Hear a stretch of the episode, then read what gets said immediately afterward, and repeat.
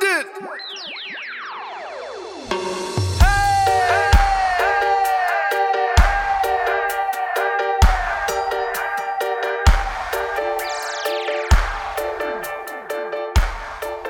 Good for you. That's the trick.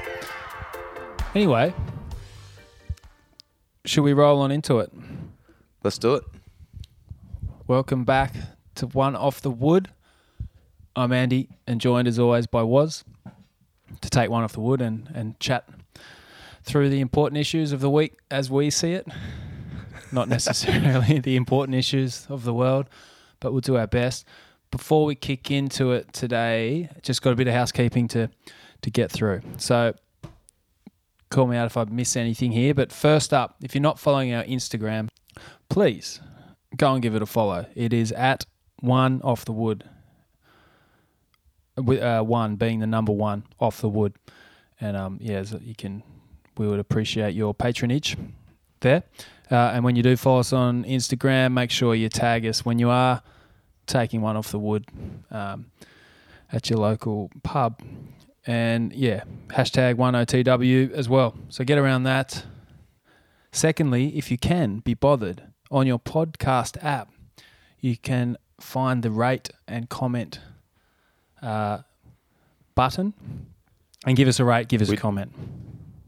I haven't been following the ratings lately, but the comments, we had a good run of comments, but we haven't had too many on the app that I follow lately. I think Ash Nelson's mum is still the second last one on there, but I don't mind a comment. Give us 5 stars. I think it helps. There's algorithms. I have no idea how they work, but the ratings, the comments, that's where it's at. You know, comments and ratings, some solid feedback. So let us know. We got one, actually. Go on then. This is on the Apple one. 5 stars, thank you. We appreciate 5 stars. We said this before. Give us 5 stars no matter what, but then give us the actual feedback in the comments, and everyone wins. You can get off your chest what you think, but we can still wear the 5 stars. Jay Klein. Could be Jared Klein, who's a guy I do know. Looks like his name. Anyway, well, let's assume it's Jared. From Canberra, he said, "Love the mixtape, fellas. Barry Manilow on the ears." That's good. Someone liked the mixtape. That's a positive. Thanks, Jay Klein. We had a. We also had. I remember we declared war on a few off the wood, and you and I both a bit lax on that. I got around a comment. I listened to the potty when we put it out. Just it's a bit of a half-assed just war. To check for.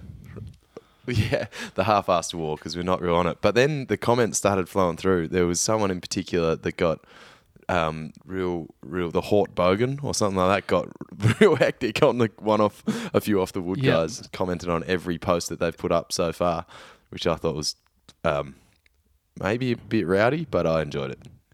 You know what? Big props to him. The team have listened and acted. I don't know. I'm just going. Just seen Jeffro Saucehead has done the same. What the fuck is this shit? Piracy is a crime. They're not really buying... Oh, Tabs has gotten into it. But yeah, it came through that the Hort Bogan had commented on every single one of their photos. But I can't see them there anymore, so someone's deleted those comments. So that's where it is. Too far. The line, that's where the line is. Once every now and then, fine. Every photo, too much. There is one of their one of them has quite a bit going on there. Anyway, look, we should reach out to them, but whatever. Get on there. Call them out. It's a friendly war. I'm happy to talk it out with them. They did steal our name, and Jeffro, you're right. Piracy is a crime. So. You've got things to answer to. Yeah. So anyway, if you get to a few off the wood and comment either hashtag fake news or what the fuck is this shit, tag us in there. We appreciate that. And if you are from a few off the wood, shoot us a DM. We should actually have a chat. Does that sound like we should have a chat? Get them on, find out what they're doing. We need to talk. To talk. That when your girlfriend says, "Listen, we need to talk," like, "Oh fuck, this isn't going to be good, is it?" Mm. Hey, I might be. Is that all the? No, I've got more housekeeping. So the other one is to buy some merch. The link is in the bio of our Instagram, or you can go to thebittermen.com. We've still got some T-shirts left. It's at your place in Perth. So, we've got T-shirts. I believe we've got stubby holders left, and we've definitely got stickers galore. So, yeah, jump on, find the link in the Instagram and go and buy some of that shit. And lastly, the podcast is on Spotify, and we've also got the playlist of every song we play on Spotify as well. So if you look up One Off the Wood, the podcast playlist, you can give that a follow and you'll get all the tunes that we put on the end of each podcast. That's it. That's the housekeeping. That felt like homework. That felt like hard. That felt like fucking. That felt hard. Why did that feel hard?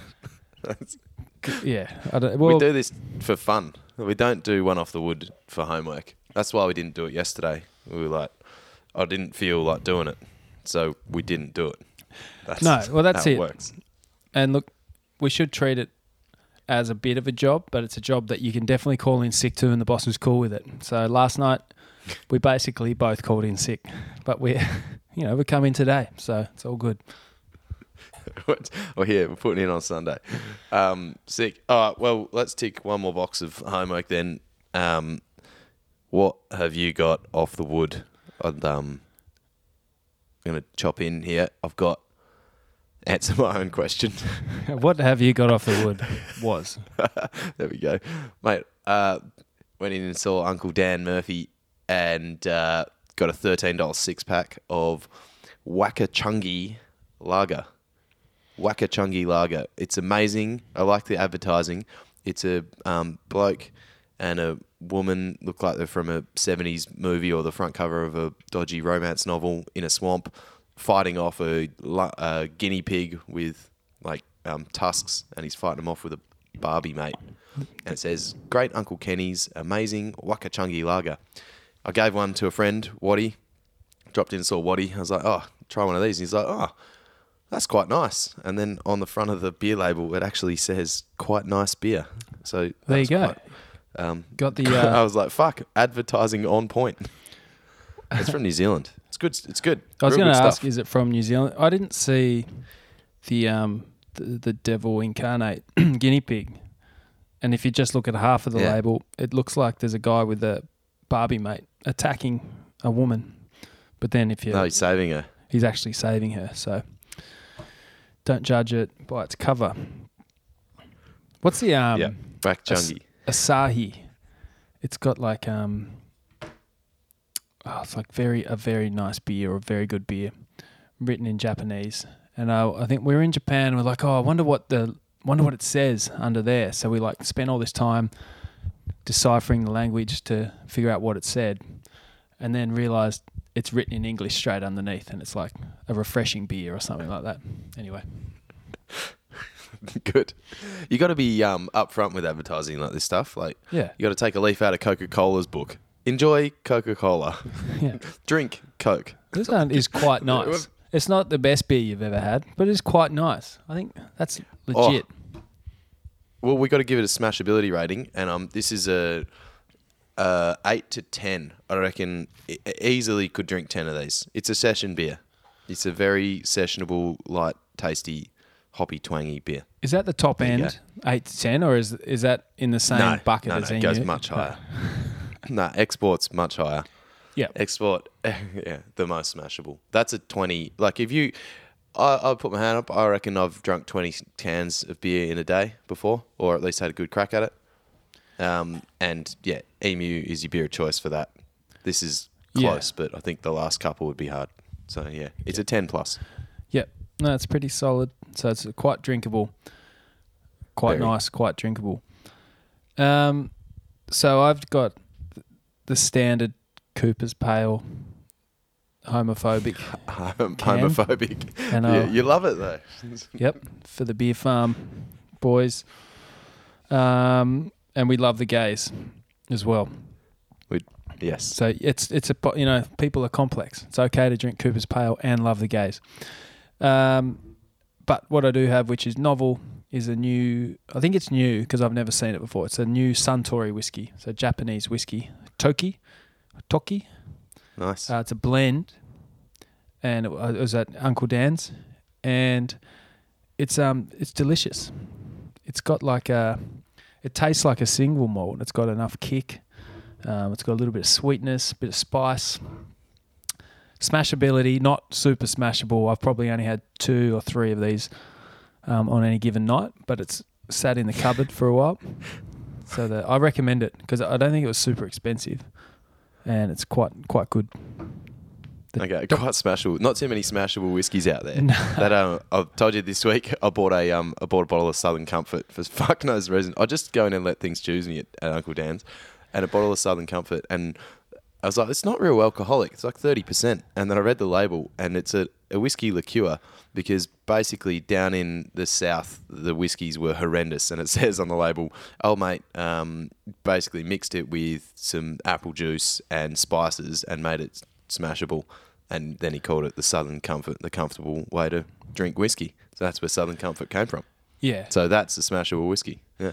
That'd be the top end of the Emu equivalent of whiskies is that one, and maybe even like this Fireball, but that wears thin pretty quick. That's really taken off. Yeah, really takes it out of you. All right, let's mate, I've been dying to hear. You've been chasing shapes on me again. You've been out there chasing the shapes, trying to get some Adventure Time fodder for the podcast. Probably didn't get the fodder that I had envisioned. Yep.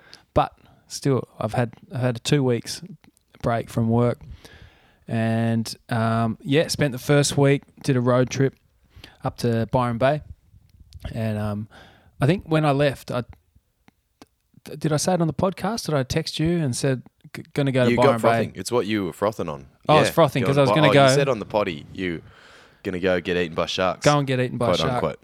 And unfortunately and sadly, someone actually did get killed by a shark up the road from Byron, 45 minutes up the road at Snapper of all places, which is just crazy because that feels more like a theme park than an actual surf spot. Like it feels like you're about as safe as houses, right? It's a mechanical wave essentially, close to the beach, hundreds of people in the water. Sharks are the last thing, and shark nets and big hooks, and apparently one's busted through and went for a guy and bit him on the leg, and he didn't recover, unfortunately. So sad stuff. Yeah, that's a hectic spot for it because it is like the last place. Like that whole thing, we'll go and surf with people because then it won't eat me. But there was heaps of people out. They actually had the webcam footage up on Instagram very briefly. I got to look at it. I don't know if you did. Yeah, I did. But it was a bit haunting. Got old mate just getting eaten and no one around. Like no one really noticed. No, because he was they were sitting between. Like obviously there was a couple. Well, maybe let's say 100 people out. It was like busy, but he was sitting kind of between two groups by himself, and the sharks obviously picked him up. So it just something to learn from that. Just sit right next to someone all the time. You'll still get taken. Well, fuck, hopefully it's made me more inspired to chat to Phil because his name came up in one of those articles on Stab about how the all these people around the country getting chomped during whale season. Yeah. I'm like, I'll be pretty interesting to find out the details from Phil. So fingers crossed. We do talk a lot of shit on this podcast about things we're going to do. Have we talked about that though? But we will. So that's Phil, who is a mate of yours that got attacked by a shark in Dunsborough a couple of weeks ago. Yeah, down Bunker Bay. So we're going to get him on. He's we had a laugh about that, but we will. He's keen too. I just need to tee it up. He's been in Exmouth, back in the water, getting around in one of the sharkiest places of all time, Exmouth. Yeah, the well-fed sharks. Sharks only eat little girls in Exmouth, I think. So you should be right. Apparently. So tell us about your adventures then. You went up to Byron. No, came back with all the limbs. Yeah, look, went up to Byron. One thing that I'd say, like that stretch of coast, north of Newcastle, up past Port Macquarie, Coffs Harbour to Byron, like people complain that surf is getting crowded, but you can basically surf anywhere on that stretch of coast by yourself if you want to. Like Like the first beach out of Ballina had good waves and there's no one surfing there, and fair enough because it's fucking shit scary at the moment. But yep, a lot of complaints about how busy the surf gets these days, but fuck, you'd be surfing by yourself most days on that stretch of coast, especially like, you know, further north of Sydney or further south of Byron. Just got to look around. Just got to look around. It's the same in a lot of places. Probably WA is one of the places where it does get crowded because there are limited spots. But that, you're right, that East Coast is full of bays and beaches and headlands. Yeah. Like, you know, just pick a spot along there. Like even that Corindai, Wooli, like those sort of areas. Although someone got eaten at Wooli as well. So, fuck. Did someone? Someone got attacked down there. There was a whale carcass down in Wollongong. Yeah. Yeah, it's pretty sharky. Oh no, Wooli. Wooli. The last attack. I was thinking Wooli, that's north. Yeah, Wollongong, mate, everywhere. It's sharks, the original regulators. They're back. I think, look, it's salmon run season, whale season. There's sharks as well. Yeah, it's pretty full on. But anyway, up to Byron. That was cool. Did surf a little bit, but not a great deal. But then the plan was to come back and head to Thredbo, Jindabyne area, go to Mount Kosciuszko, so the main range you call it. And I talked about it on the pod. I was like, the guys I was going to go with are in Tassie and Victoria, and there's just no border crossing. So I was like, well, fuck, I'm just going to do it myself. And people were trying to talk me out of it, but in the end, it's like, well, fuck, I think it's going to be fine to do it myself. Like midwinter's maybe not a good idea, but this time of year, it's all pretty safe out there. Yeah, it's like 2 degrees warmer. Perfect. Yeah, no, right. just like less snow, less avalanche and danger and that sort of stuff.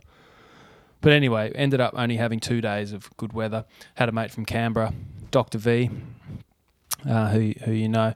So I picked him up from Canberra. We went to Thredbo and just skied in the resort for a day. Sort of like end of season, only snow at the very top. Bit of grass skimming, and but the sun was out and it was pretty fun. Pretty novel skiing in Thredbo. There's like a gondola now. It must be like the only gondola in Australia. I've never seen one anywhere else. Maybe Parrish has got one. So that's novel. Nice. But they were top of the mountains, all T-bars, and like my like tight glutes were really, like really feeling that T-bar, like the old man glutes. So anyway, we spent a day there, but then on the next day we decided to try and get out to the backcountry. So it was a sunny day, because I think I was sending you some photos, and it looked sunny, but it was howling wind. So anyway, we went from the summit, the top of Thredbo, and hiked out to the summit of Kosciuszko, which is like 2 hours.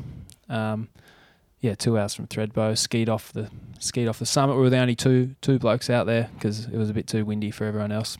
So we were the highest cunts in Australia on that day. Yeah, he sent me that picture. Yeah. Check it out, the highest cunts in Australia, which, yeah, genuine. I mean, people in planes, but yeah, you were the highest cunts on Australia. Yeah, at the time. And not that many people in planes at the moment, but yeah, we were highest cunts in Australia, and we were probably the same thing the night before at the Jindabyne pub as well. 2 days in a row. Good. Thanks to Jeffro Sauceheads. Anyway, insider information there. But yeah, so we got to ski off the summit of Kosciuszko, which I'd never done before. And then on the way back, skied a pretty tight little line off a spot called the Ram's Head South. But I didn't get to do the mission that I wanted to do, which is like a big circuit picking off.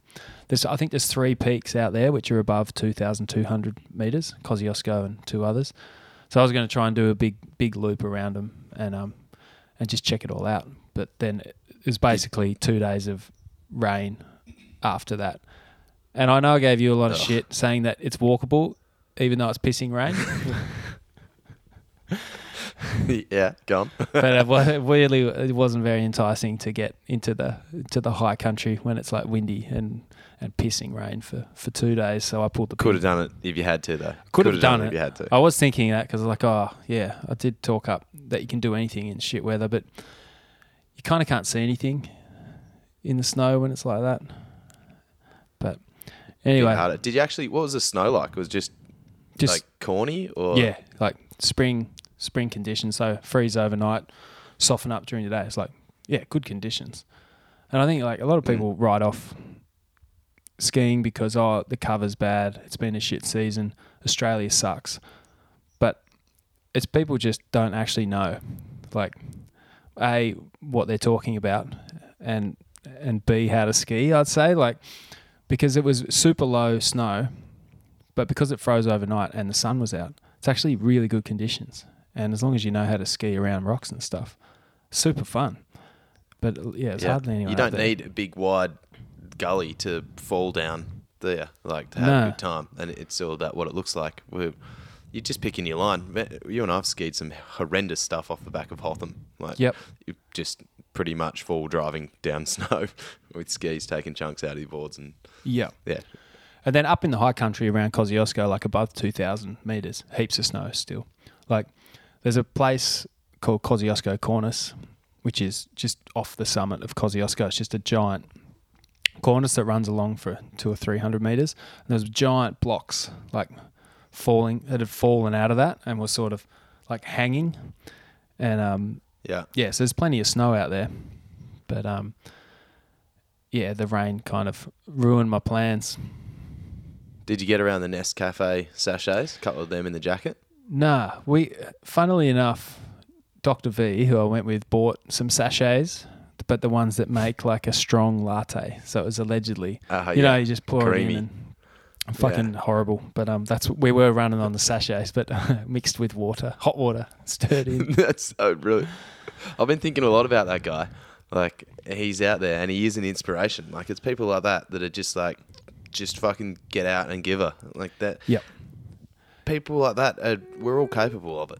I've been thinking about him and about the shapes, like just looking, had a little surf today and it was shit. It was windy, howling, but it was like, it's all good. We're just there to get a little vision, a little shape vision that no one else, like, that is getting from the car park or walking along with their latte trying to hide from the rain. It's like, no, I'm seeing things other people aren't. And yep.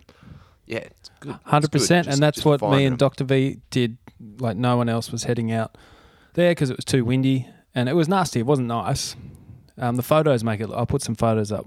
It makes it look lovely because I was on the summit. Like, oh, you should do a little video from the summit for one off the wood. It's like you wouldn't be able to hear anything because it was like absolutely howling. But the shapes were sick. There's a cornice just off the side that looked like a big right hand version of Chopu, like a big wedge. So I've got some photos of that. Yeah. It's all about the shapes. Cool. But the Nescafé, the dry Nescafé man, he's an inspiration. We should all look to him because I was thinking when people were saying, oh, don't do it by yourself, it's like, what would Nescafé man do? Like, he wouldn't even ask the question. He wouldn't ask for your input onto what he should be doing. So just a bit of blend 43 straight into the veins. Fucking blend 43 and off you go. It's how we should all be living our lives.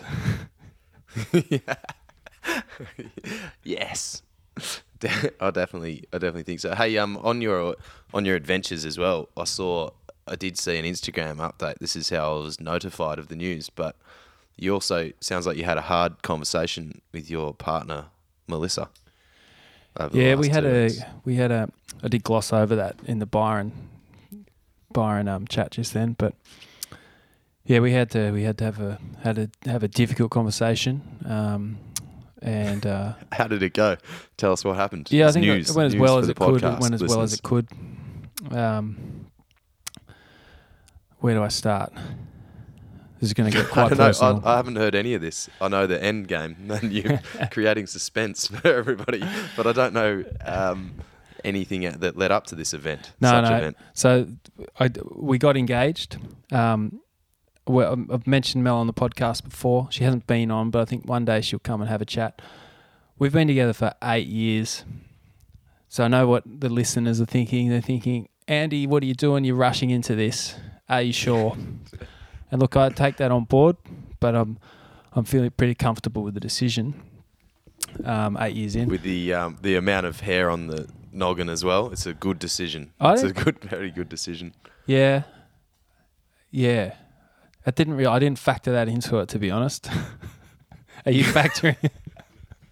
Is that what you're factoring into your choices? Mate, you don't need hair if you've got Blend 43. Like, chicks recognise game. All right. But okay. No, we went out to this this waterfall called Minyon Falls out the back of Mullumbimby, and Mel had injured her ankle pretty badly before we left. She rolled it running. She liked running and talking on the phone. Rolled her ankle. Yeah, I had to go and pick her up. It was all legit swollen, fucked ankle, and she was kind of in denial that her ankle was bad, and she was trying to do some runs and stuff. I was like, all right, we'll go for a hike, and I was like, I got this ring. This sounds familiar. Yeah. I can understand this. Yeah. She's completely. So she's in denial. I've had this ring for a while, and I'm like, I need to get rid of it because it's it's still my head in. Trying to wait because you're trying to find the perfect time. You don't want to just do it down the shops, Yep. You want to in KFC, which I saw on somewhere in America. Someone got engaged at KFC. So that is special. And then spotted. Yeah. Anyway, I've seen people get engaged at music festivals. That to me is not ideal. I'm more of an outdoorsman. I've seen a rodeo engagement after the rodeo, and this is even worse because it's at Noonanbah and Darwin.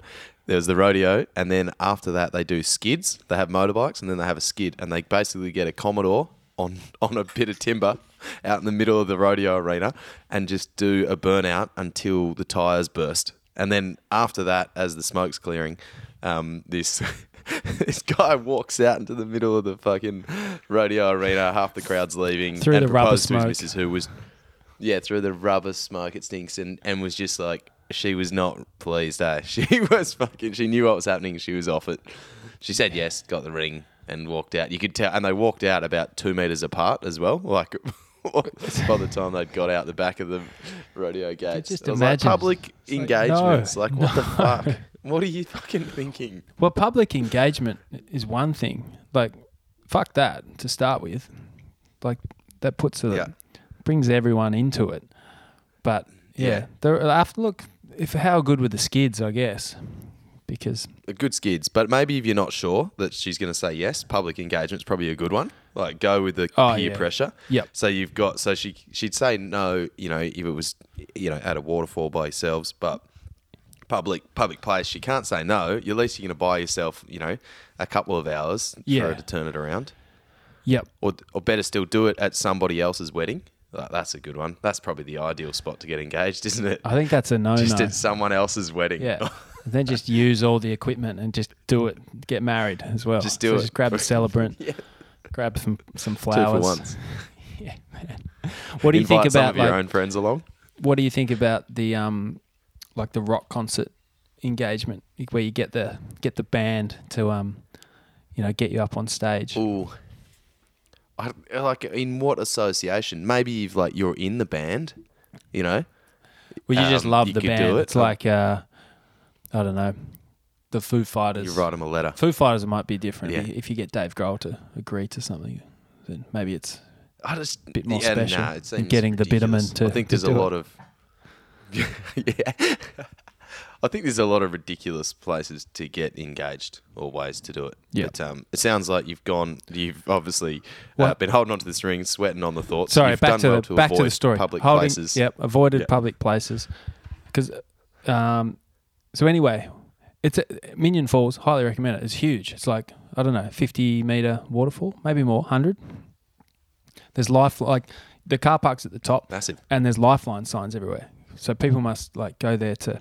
Oh, shit. Yeah, because it is a big, legitimately very high cliff.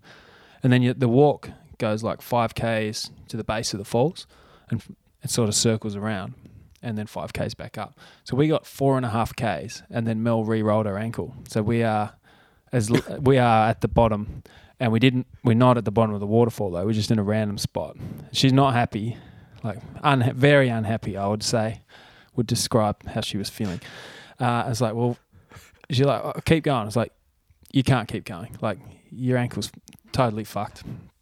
So got her a big stick and was we'll go back up. I can piggyback you. Put her out of her misery. Bam, so I got a big stick, hit her on the head, dragged her into the bushes. the caveman's come out and it's like, oh, she's injured. She's really injured. This is a perfect wife. She can't. She's not running away from anyone now.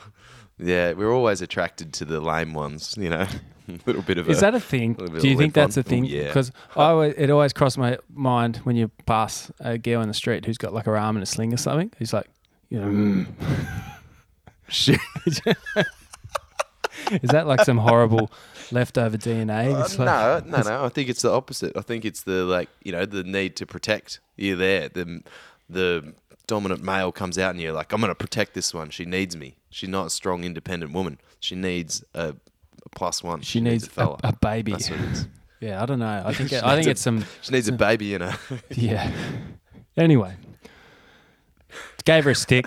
We hiked, so she limped back up and she was very unhappy. Not pleased with the ankle, not pleased that she's hiking back up there, just general grumpiness. But then as we got higher and the view started coming in, she's like sort of got over the grumpiness.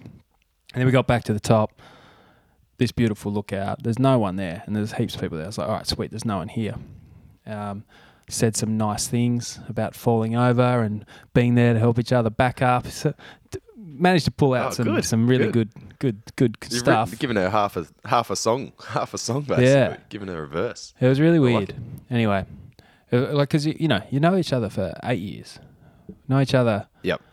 I spend every day together basically, and it was fucking weird. Like, felt like, yeah, I don't know. Felt very strange to have to do that, and felt, yeah, like you didn't really know each other. It was a very strange feeling, but good to get it out of the way. And like a weird thing, because I know Mel's heckled you about in proposing to her in the past, so it's not like she's ever going to say no. Like but still a weird thing to have to. Well, that's right. Like I'm 99% sure I know the answer to this question. I've probably put it off longer than she would have been, you know, ideally happy with. But even though I know the answer is going to be yes, it'd be quite a surprise if it wasn't. Yeah, still like super nerve wracking and weird, and it was nice. It was good. It was It does. I didn't think it would have that effect on me. You know, I was like, we just got to get this out of the way. It's going to be good. But it was actually, it's a very weird experience. And I think they're called feelings, Andy. Yeah, empathy, the feelings. I was feeling feelings. They were there. No, it's good. I'm sure you've asked Mel some extremely weird things in your life, some strange things. I'm sure you've said like the full gamut, and then but it's weird that thing, you know, that asking that question just stumbles you. Yeah, I know. And like, I don't put a great deal of I don't really care about marriage and that sort of thing. More about, you know. Because it's more of like the government telling you how to live your life. You know, if you want to be with someone and then you should just be able to make the call. Already doing it. Yeah, yep. Exactly. But maybe there's something to it. Maybe there is something more to it than I first envisioned. So there you go. Take from that what your will was. I know you look up to me. I know you like to follow in my footsteps. So how long till you pop the big question? Well, I've always liked hanging out with you because you're a few years older than me. So it's like, all right, I'll get a real job when Andy gets a real job. And it's like, well, I got a real job before you did because you were at uni. Yep. So I was ahead, you know, and I kind of had that little, I hang out with older people because, you know, it's fine. As long as I'm, you know, a step behind them, I'm doing the right thing. But this has really stepped things up a notch. You know, you're the one finder app or narrowing down a few suburbs for me that you did a while ago. It's not helped much being in COVID.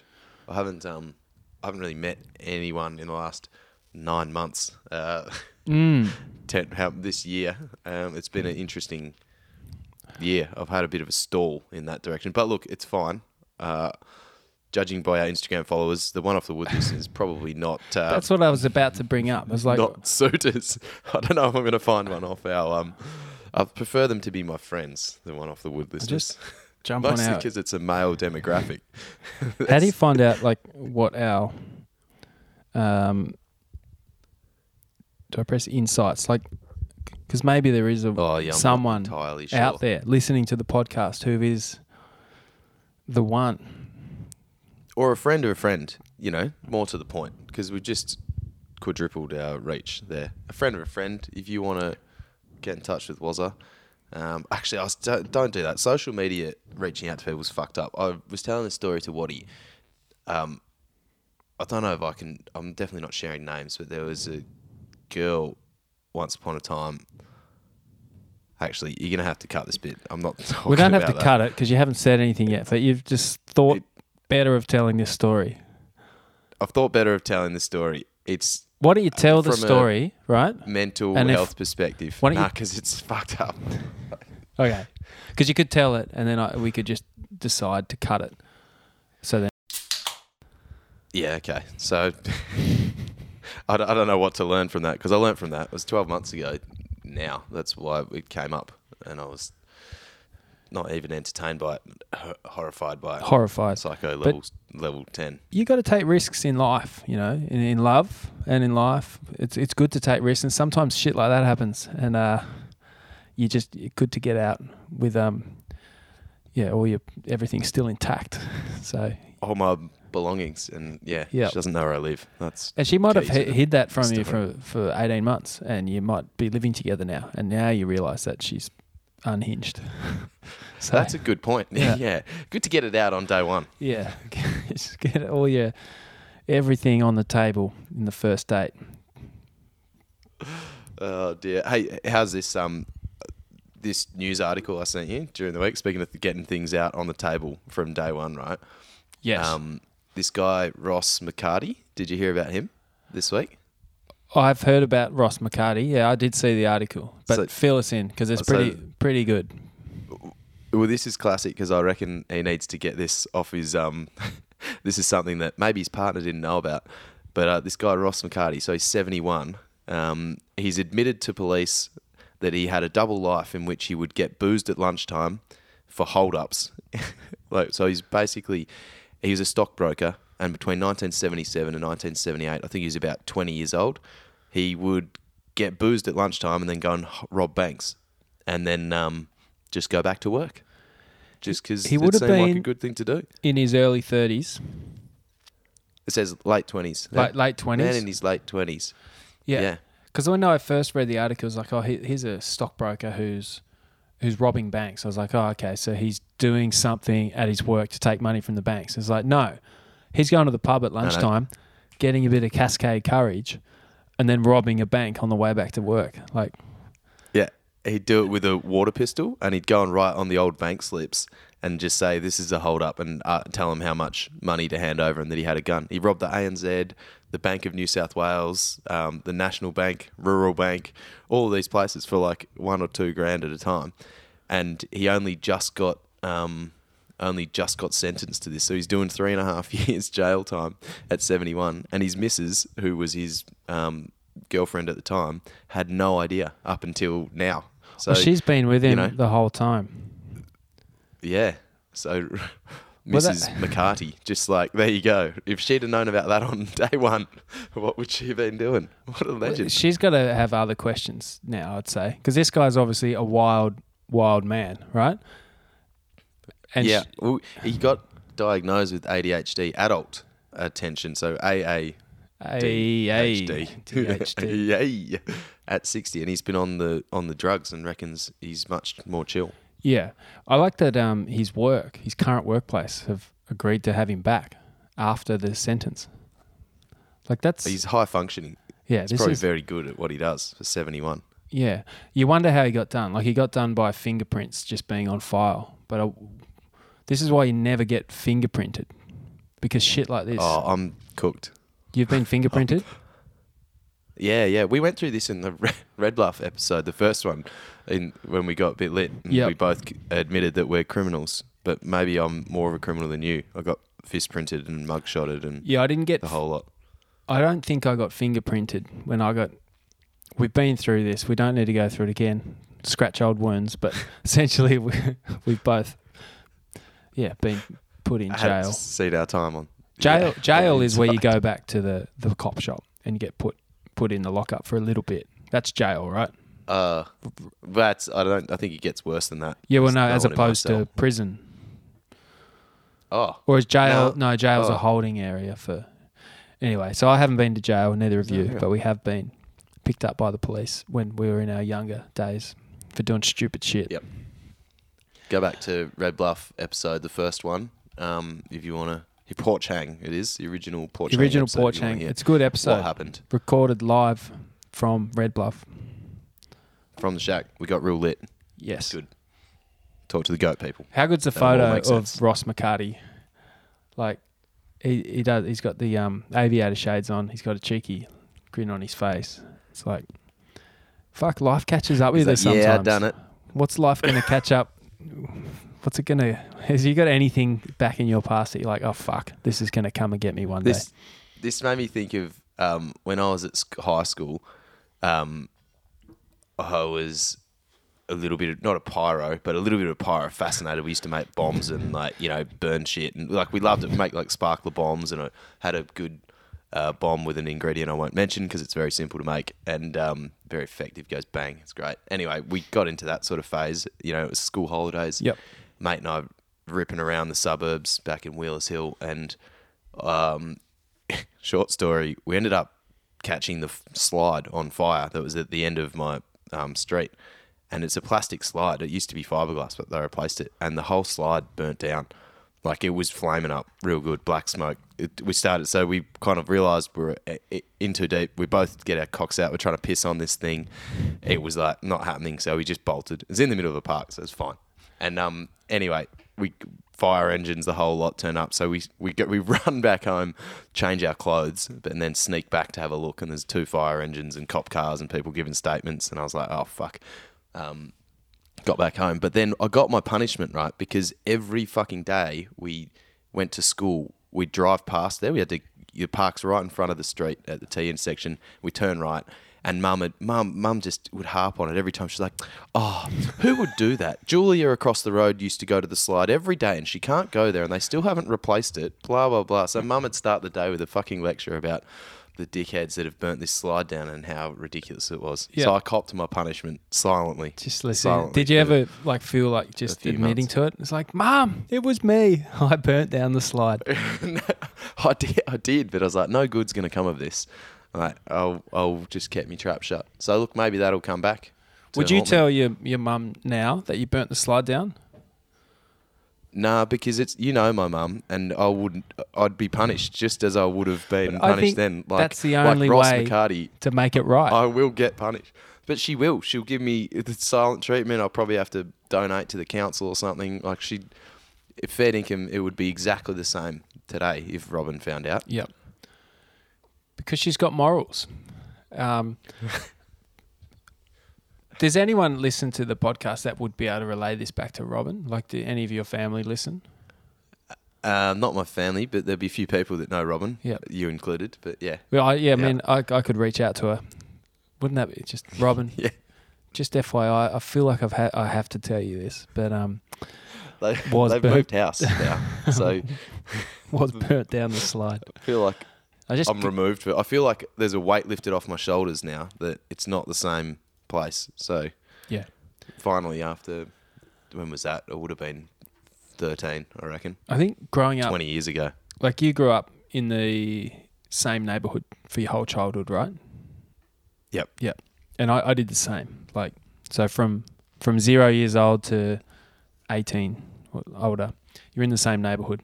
So, shit like that happens. Like... Because you're roaming the streets with your friends and sometimes weird shit happens and you accidentally burn down a slide or something similar. So yeah, wasn't our intention. It just happens, you know. You live a long time in the same place. Shit goes down. That reminded me of a story, but we shouldn't be... It's not a good thing to say, that reminds me of a story and then say, I can't tell the story. Yeah. What? Surely we don't have filters on this anymore. When we started out the podcast, I was a bit conscious of what we might say and where it might go, but I've become less conscious. I've talked about pissing the bed and shitting my pants on this podcast. But that's all pretty harmless stuff. Yeah. And I think burning down a slide as a child is pretty harmless stuff. I mean, we had a couple of rules to begin with of what we weren't going to talk about, but there wasn't many. But I agree. I'm less and less worried about what is said on the podcast, because, like, what are you worried about? You're worried about, like, the only thing that you could possibly be worried about is, A, the podcast gets really big and you get outed on the news as a terrible person. But I don't think that's going to happen, because I don't think we're terrible people. The key is to get bigger than the news. So if you're a big podcast but not as big as the news, then you're in trouble. But if you're a Rogan or a Jim Jeffries and you're bigger than the news, then fuck the news. Okay, so we can get bigger than the news. That's a big effort, though. Yeah. But the thing that is, like, okay, so you lose your job because your work listens to it, isn't happy with the content, and says you're fired. But I just don't see that happening. So very hard to fire people. Like, who the fuck's going to listen to it from my work? Like, from your work? Sure, they've got better things to do. And if you're listening right now, don't you have better things to do? Yeah. Yes, it's a good point. Anyway, I heard a rumor. Like, I was under the impression that you had hung up the stirrups and you weren't going to ride rodeo anymore. But I am hearing that you're going to have one last hurrah. Tell us what's going on. It's a true rumour. I had a soft retirement from rodeo, basically because there's been none on this year because of COVID. Nothing to do with the horrendous injuries that you've suffered? I'm still in pain from this time last year, from November's ride. But you're right, the rumours are true. I'm done. I'm having one last hurrah of the rodeo. So the first event actually is one of the biggest ones going on in WA every year. So it's Boddington Rodeo, which is about an hour and a half from Perth. It's normally one of the biggest ones because they put up the most money and they have a bunch of guys coming from the East Coast to ride. I think people from Queensland usually come over and stuff. It's about $5,000 on the open bull ride. I think novice last year paid about $1,500, which I won, by the way. But I am nice. Going back for one more rodeo, one more hurrah. I've got to do one more. It's in me. So, yeah, mate. So you're gonna ride open bull? Yeah. So I've got I've been riding open bull since we started doing this podcast. Yeah. But that's what you're gonna. You're not gonna go back and just, you know. I don't think I'm going to get on the ponies. I've ridden Bronx, but I think I'll pass on that. I might ride the novice for a warm-up, but definitely doing the bull ride. But if people should come along because, A, it's the first one of these events that's been on for the year. They've had them in Broome, actually. They've run the Broome ones, but it's super fun. The rodeo's during the day. It starts at 9 for the junior rodeo and the novice events, and then finishes at 5 p.m. with the main event. And then from then on, there's a massive party in a shed, bands and stuff. It's super fun. You go down and camp. I'll give you people the tip. If people are actually keen to come along, you don't have to book into the caravan park. You can park in the day car park area. It's just a paddock. And then just throw your swag out afterwards because they're not going to kick you out. So everyone leaves from the day car park and it's all grass and you just throw your swag out there. That's the go. Boddington Rodeo, November 7th, people. Come say good day. Shoot us on the DMs and let's go smash one off the wood together. Yeah, so people of Perth, Woz handles the DMs unless I do. But yeah, hit him up. And look, it's like out the back of Pinjarra somewhere. It's not that far from Perth, is it? Boddington Goldmine, people know where it is. Off Albany Highway, out past near Williams, that sort of area. So it's easy as to get to, super fun, and man, I have been missing it. I miss the rodeo family. I miss that side of it, but I'm definitely done. Like I'm hurting so much from going for a shitty bushwalk. Yeah. So if you're in Perth and you want to go, reach out and you can go and smash one off the wood with Woz and watch him. Hopefully, like what is it called when you make it? Stomping it. Stomping it. You land. You get buddy smashed no matter what, right? Because you have to get off. Save ride time. No, you'll only feet sometimes. No, so yeah, hopefully riding time, I think, is what the word you're chasing for. Well, yeah, let's hope you ride time, land on your feet, defend your title, and have one off the wood with Woz and get around it. Yeah.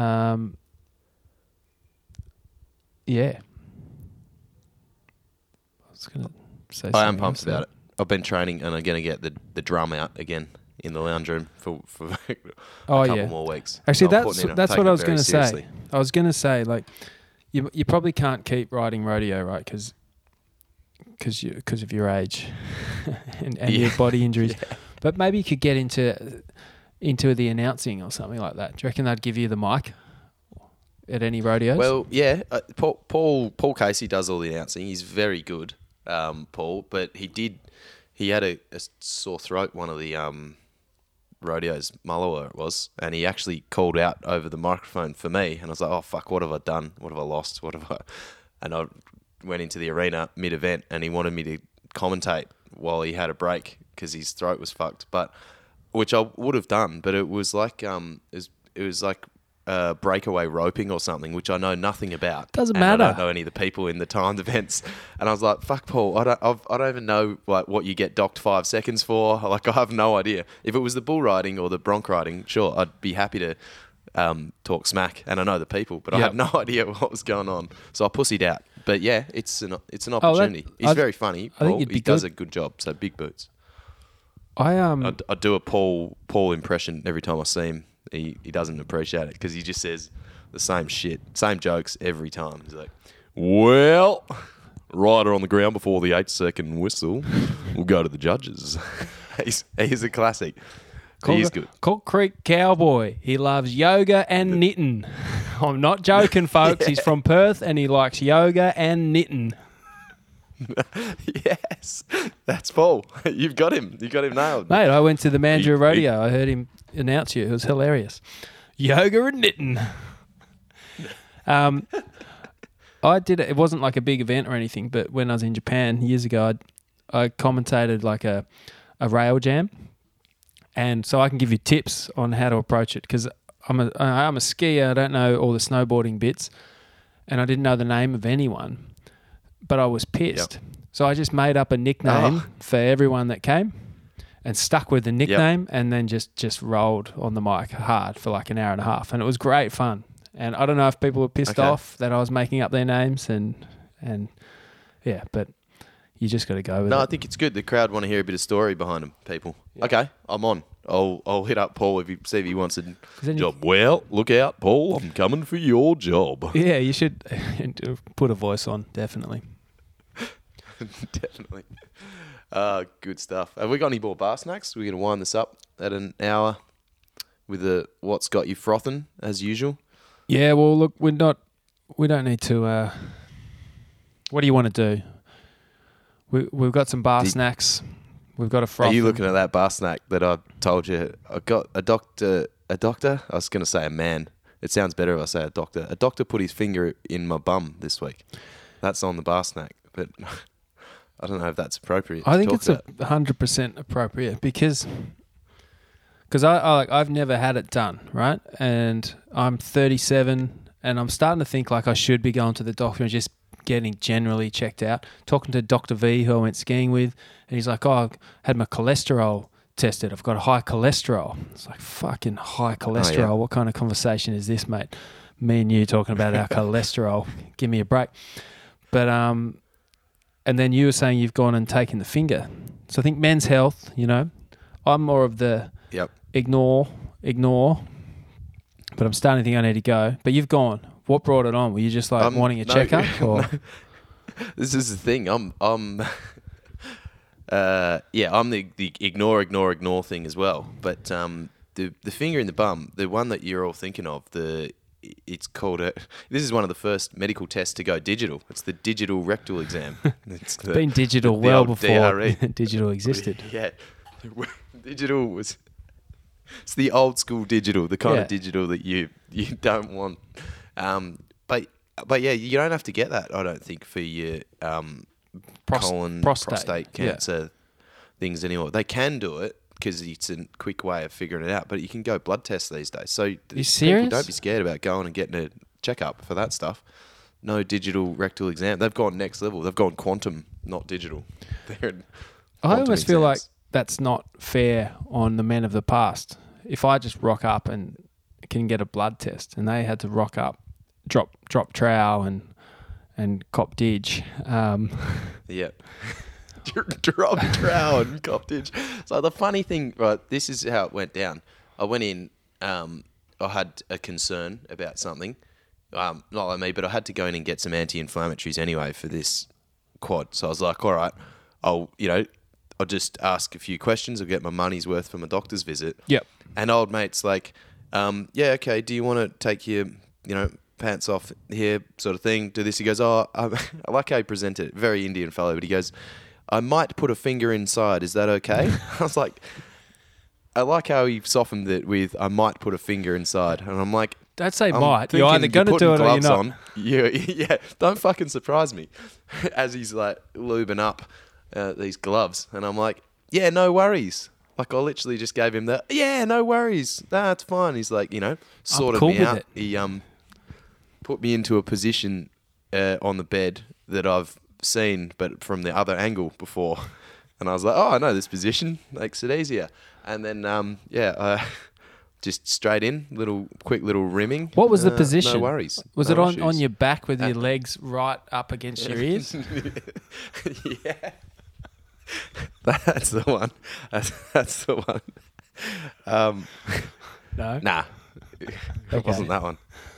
Righto, right. Go to the doctor. I might put a finger inside. Okay, so... announce that now. It wasn't so bad though. No. It was fine. So do you want to talk about why you did that? Like, is that something that everyone should be doing, or is it just for you? Yeah, it's probably a bit graphic for people. Graphic warning, but yeah, you basically should be paying attention to your body and what's going on all the time. And I had a little little bit of blood on the paper of the poo, after wiping the bum, not in the stool. So there's blood in the stool. Mixed in with the poo is bad, and dark blood is bad. So if it's dark and in amongst the shit, not a good thing. But this was just sort of at the end. And then I had a bit of a diarrhea situation last weekend, just from eating some bad food, which was my own fault. But at the end of the diarrhea situation, quite a lot of blood, heavy blood. And rather than getting on Dr. Google and being like, oh, I've got Crohn's disease. Yeah, because if you Google bleeding out of my asshole, it's not going to be good. Like you... There's nothing's going to be, no. AIDS, you name it, I've got it. So I was like, all right, I'll roll into the doctor. And then, got that sorted out. Turns out nothing to worry about. Fresh blood, not to worry about. I'm no doctor. If you've got bleeding from the anus, go and see someone. As long as it's fresh and post-poo, you're all good. Yeah, that's the rule of thumb. It was, and look, it wasn't so bad. I've done, you do bigger shits than a finger, a digit diameter. Yeah. Nothing to be worried about. Because I was always just like knowing that at some point I'm going to go have to get a prostate exam, and that seems to be a long way up. Yeah. But you're saying you don't have to get that anymore. No, and it wasn't that. I literally, didn't mind at all. I've got a few ex-girlfriends to call and... So what were you complaining about? Oh, that's good. So look after your health. Yeah, like it's good because you got to keep track of everything, especially as you get older. I'm a shocker. I go to the doctor to never. The body, the changes. Yeah. I went last year and I got a skin cancer check. It's like the first thing I've ever done to actually be proactive. But. Anyway. It's a good start. But it is everything. Like, the whole nut squeezing thing. Make sure you check your partner's boobs regularly for lumps. Help her out. I do. You'll notice the changes then. Yep. Yeah, you got to get a good baseline. Make sure you feel them so you can feel the changes. Yeah, you need to know what changes. Yeah. And reach out to your female friends if they, because some of them, especially the single ones, because they don't necessarily have someone to check. You say, look, we could just organise once a month. Come round for a squeeze. Yep. Yeah, definitely. That could be my next business. Could sort of rub your balls. You could play with her tits, and it's not sexual. It's like a mutual testing. And that cupping, and you could get her to do the bum stuff as well. Yeah. Yep. Mutually beneficial relationships. Sounds real good. Yep. Nothing wrong with that. Just quickly, I've got another invention for you too. Well, this is Waz's inventions. You're famous for your inventions. We're yet to actually, we saw the fly cover stubby holder on Instagram. Oh, that was good. Mm. Did we post that? Did you post that? Or was that just a story? It's on the back end, yeah. Nah, it's on the Red Bluff episode. It's one of the last ones. Pictures, video on there, little fly-proof stubby holder. Yeah. There's a few of Waz's inventions. This one, I reckon you'll like. Oh, also, I want to know, you may or may not know things about supermarkets or be in that industry. But if you were to know people or be in that industry or near anyone. Yes. At the checkouts, right? I had to go through Coles today and I had all the veggies. And I do the veggies last because I'll get the veggies first. So they're last to go out.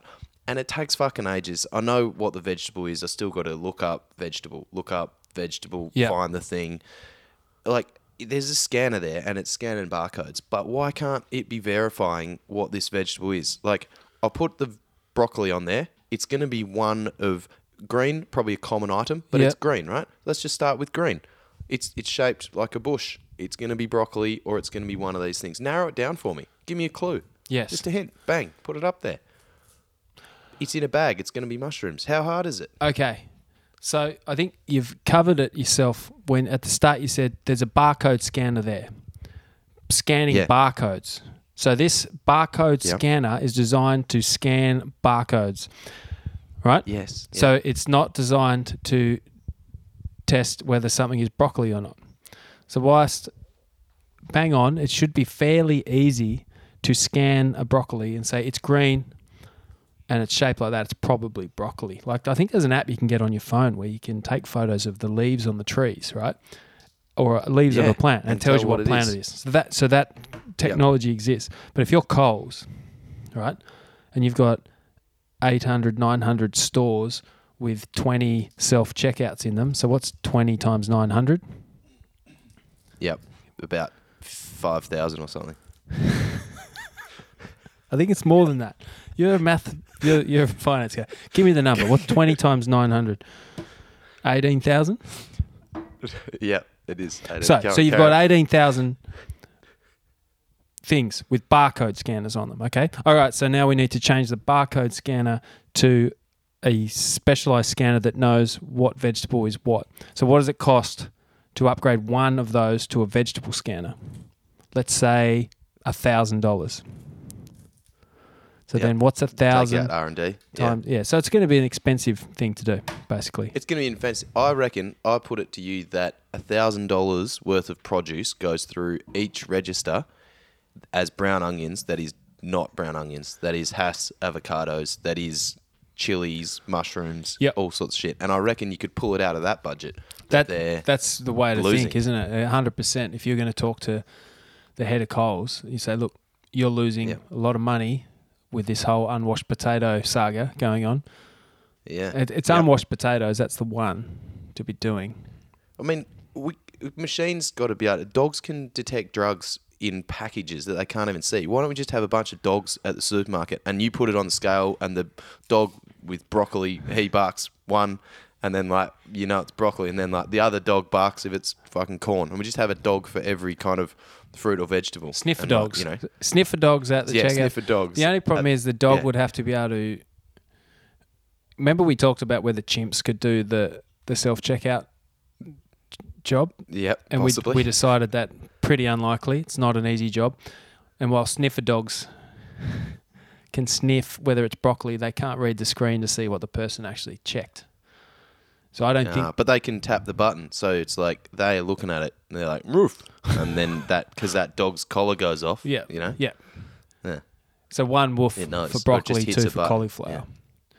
I think, and maybe you could set a dog up with a couple of buttons. I think your idea is... it is the future. It's just scale and getting it right. Because you've got to get it right and then scale it out. So Amazon did a shop in the States where they... you basically just picked something off the shelf and it knew who you were, what you took off the shelf, and you just walk out with it and it charged you. When you and put it in your basket. Yeah. No, not even. Like, you just have to pick it up. And then you can put it back on the shelf, and it knew.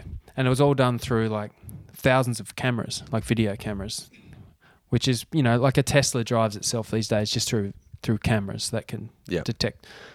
But, like, that's a fuckload of cameras, and there's a lot of – it's expensive. Like – but it's possible. Anything's possible. It's 100% possible. But it's like, we think we need this technology because for some reason we're driven to just continue. Like, everyone thinks, oh, we need supermarkets where you just grab shit off the shelf and walk out. You don't have to pay. That's what we need.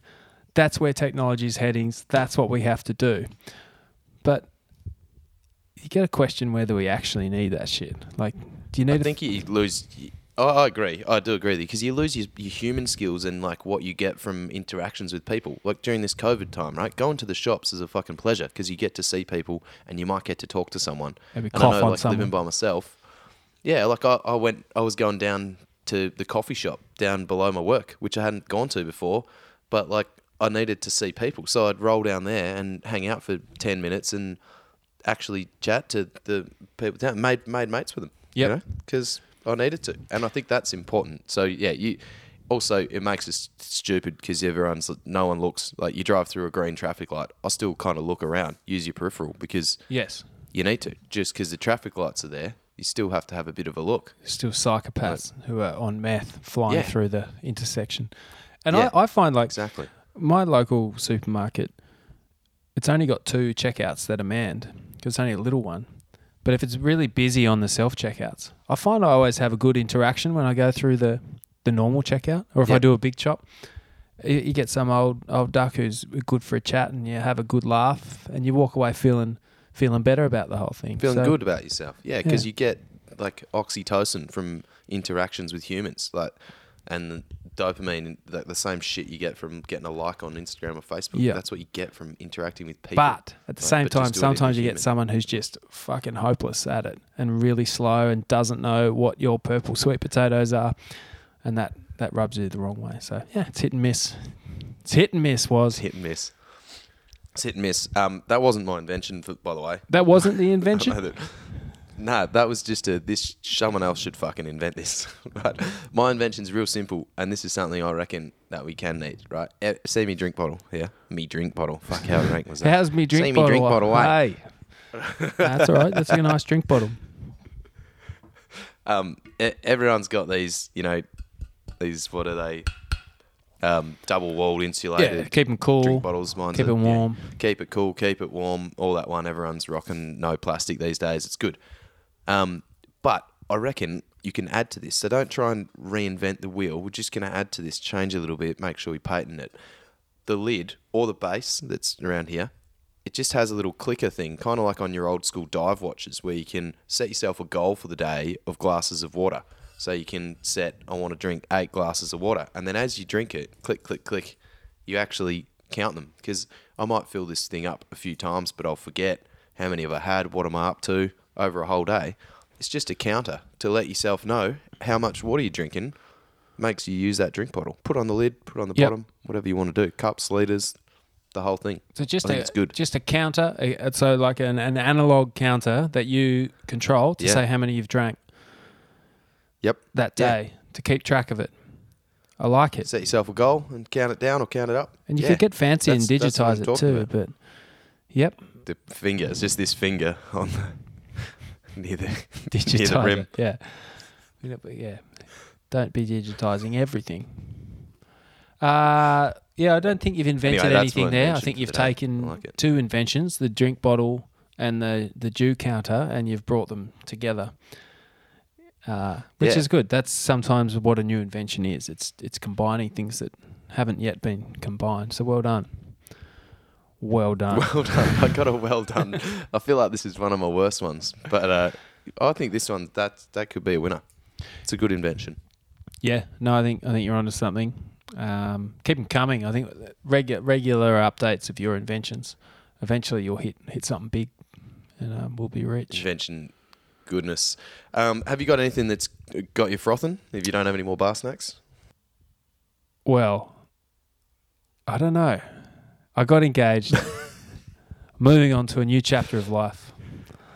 It's got me frothing. It has got me frothing. I'm feeling good about it. Feeling real good. So Mel doesn't listen to the podcast, so there's no point me like trying to get brownie points by calling you. You can say the truth then. You can say what you actually got you frothing then, if Mel doesn't listen. Well, the other thing that got me frothing today was watching a guy on a, I can't think what it's called again, but a hover surfboard. What are they called? Foil board. Saw a guy foiling at Crescent Head, which is like halfway between Sydney and Byron. There's two guys foiling. So it was onshore, 2 feet at best. And I was just sitting there one night and they were just surfing the inside part of the point. Rubbish. But they were paddling in and having a hell time. Just, if you haven't seen what foiling is, Google Kai Lenny foiling. It's fucking ridiculous. But I saw a guy today at Bronte in Sydney just ride a wave for like 300 metres all the way to the shore break, and he was just flying. And it looked like so much fun. Like, it looks like a lot of fun. I was arguing with Dr. V about what sports are good and which ones are shit. And I'm like, anything with a lot of gear is shit. I think we've talked about this. Like kiteboarding. Kiteboarding. Fuck. It probably is sick, but too much shit. Yeah. The cords stress me out. He was living in the Middle East where you can only kiteboard. He's like, I've kiteboarded, it's fun. I was like, yeah, man, but you need a kite, you need a harness, you got all this shit, you got ropes. Fuck that. And then I was sort of saying wakeboarding as well. It's fun. But also, fuck wakeboarding. Like, you're getting dragged along. It's not... It's very in a box. You kind of... I feel like there's not a lack of room for creativity, but it's all very sculptured and, like, this is where you've got to do it and what you've got to do, and everybody's watching, and it's like, this is your turn now sort of thing. Structured is the word I'm looking for, not sculptured. Yeah. Yeah. And then... So my take on it is... You know, you're always looking for the flow state, right, in life. If you're in a flow state, good things are happening. Well, surfing is like... Unless you're listening to Tash Sultana's album. Yeah, and then you've made a mistake. No, not a bad album. But I think surfing is like one of the most easy ways to legitimately be in a flow state, because you're riding wave energy from the earth. So you kind of don't have much of a choice. If you catch a wave... you know, a decent wave, you're going to be in that flow state most of the time, and you're legitimately riding wave energy. And then skiing, it's not quite the same, but you got the shapes and you got gravity pulling you down. It's kind of the earth is just doing it for you, whereas wakeboarding, you're getting dragged along. Doesn't do it. Not as many shapes to see wakeboarding as well. It's about other people looking at your shapes. You're like shapes, and you're not hunting different shapes. Yeah, throwing big. And so then kiteboarding, using the wind. So I guess it's getting dragged still, but using the wind. So I don't know. I remember one of my first froths was sailing. Yes. Back in the day. It might have been the very first episode, actually. I haven't listened to the first episode since we put it out. And from my memory, it was... It may be a little embarrassing because we were obviously shit at this, but everybody seems to click on that and listen to that one from our downloads list. But I frothed out on sailing, like catching the wind and like harnessing that energy that's around us. That's like, I haven't been sailing in a long time, but I would like to go again now. Yeah. Now that you mentioned that. Yeah, so I don't know if maybe I talked myself out of that whole thing, but because if sailing's good, and then maybe kiteboarding is good. I think we can agree that wakeboarding's not good. Anyway, there's like a ranking for what I think's good. Yeah. And what I think. But you're talking about the individual, all sort of boards and sliding sports there. Like footy's a sport as well, and like playing volleyball is a sport. So and football, basketball. Forget about those other ones. So I think fishing is definitely a good sport. But I think in like football, I never played footy, but I played basketball. I think you can get in the fucking zone.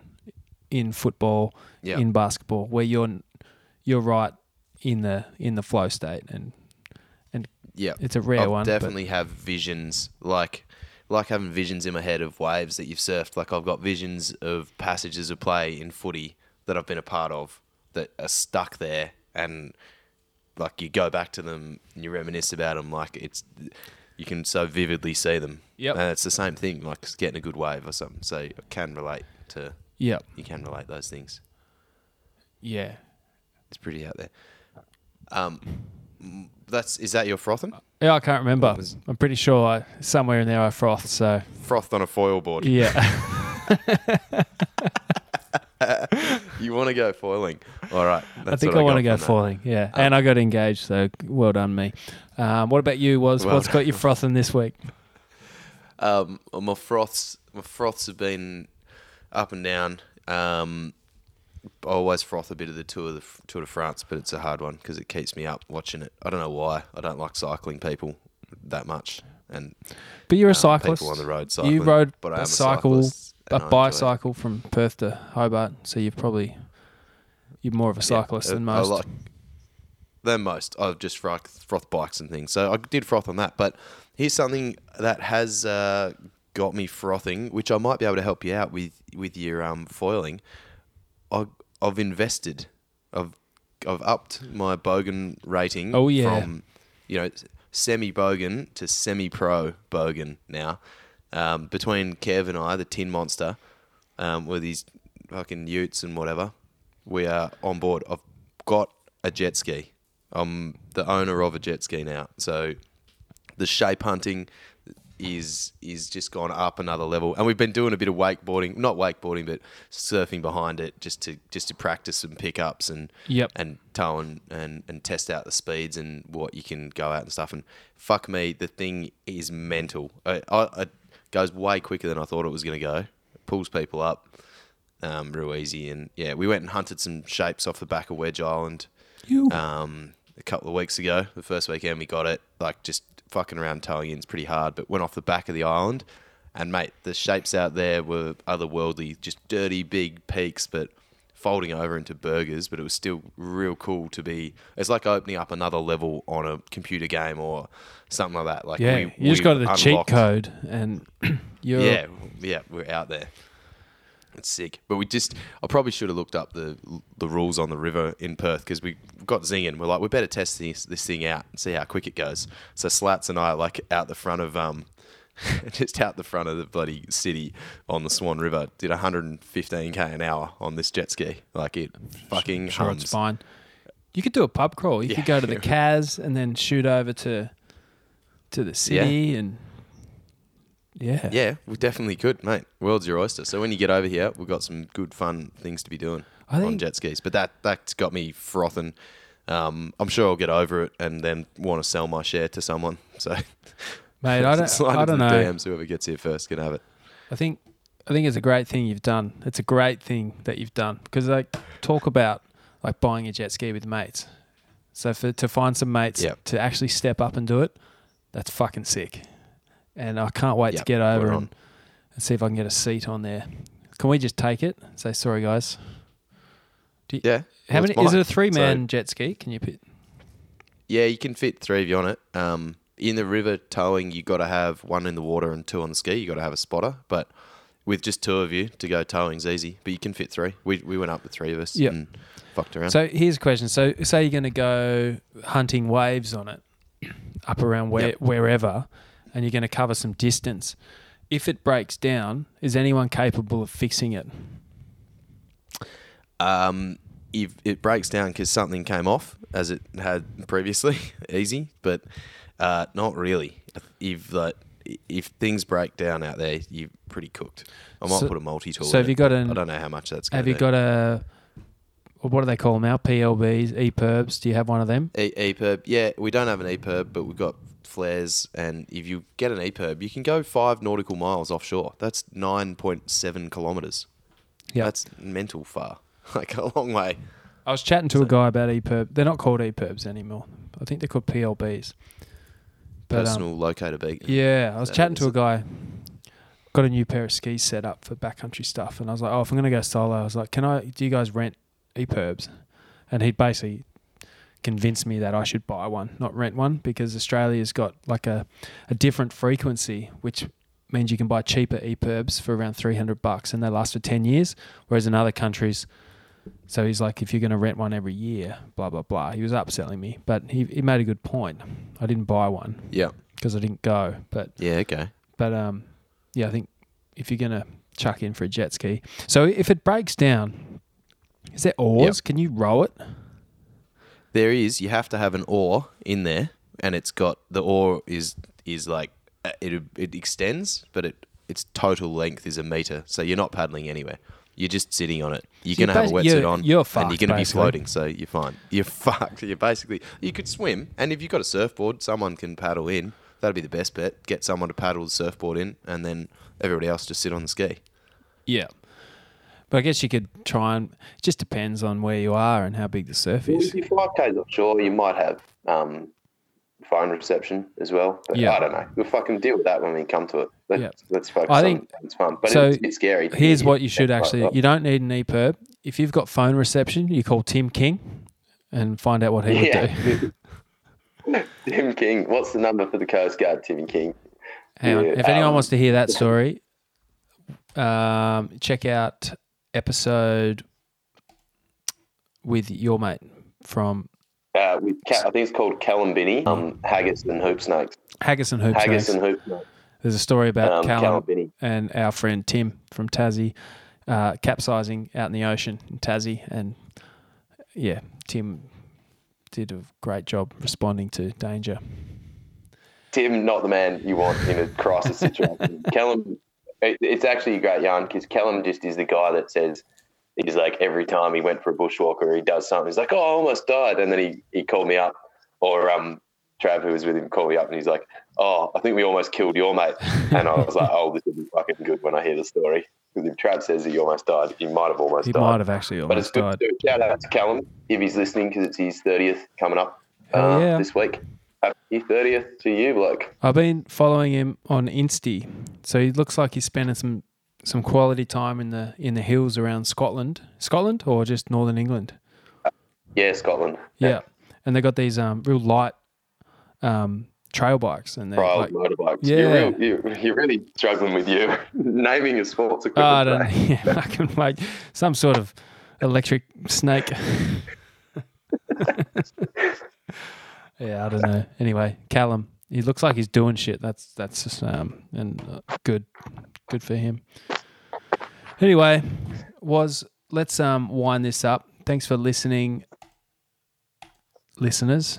You've got a tune for us. Do you want to give us some background into why you've chosen this tune today?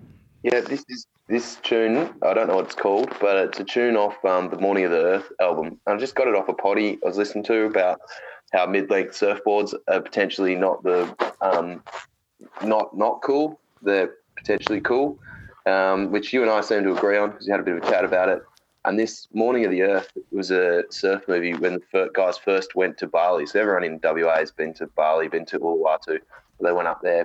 Late 60s, I think, went and surfed all those. Yeah. It's pretty freaky, the soundtrack to it. The guy was like, yeah, he found this album where his missus did something. So I was like, I wonder if that's on Spotify. It turns out the whole album's on Spotify, and it's been rocking my week. It's real good background music. It's pretty trippy. Get around the whole album, not just this song. But, a little something for the fans, for the listeners. It's that podcast was on the Surf Splendor podcast, and so there's a guy who makes these sort of old school boards, twin fins and single fins that go really well. And it's Morning of the Earth surfboards, and he like sort of got the guy who made the original movie to agree to let him use that brand. Did you think that podcast he sounded like a 20-year-old? Or a 25-year-old. Yeah, and then it turns out he's late 50s. Yeah. I thought he was 20. Yep. Definitely. Yeah, that blew my mind. I was like, wow. Like he speaks. Yeah, it's just everything about the way he spoke he sounded like a young guy, but he's in his 50s. It's pretty cool. Not low-stress job. Make surfboards. Like it's the fountain of youth. He's found it. Absolutely. Anyway, so it's a song from the Morning of the Earth soundtrack. So let me chuck it on and let's pull the pin on this shit, eh? All right. Good catching Hooroo. Up. Finger in the date. Hooroo. Go Didge.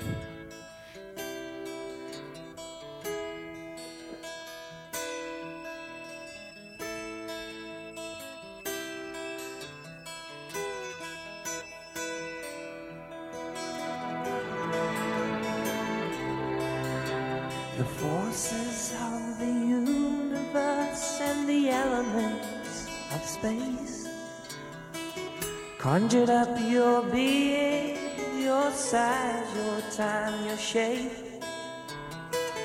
You were created with all the beauty they could call. And earth, you surely are the measure of them all.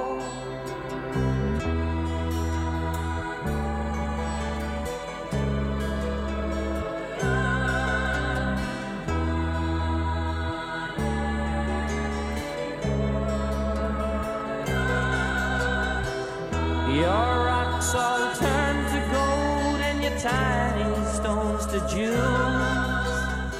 And when the swirling mists had cleared, you stood so pure and placed so carefully each and everything that belonged. Earth, you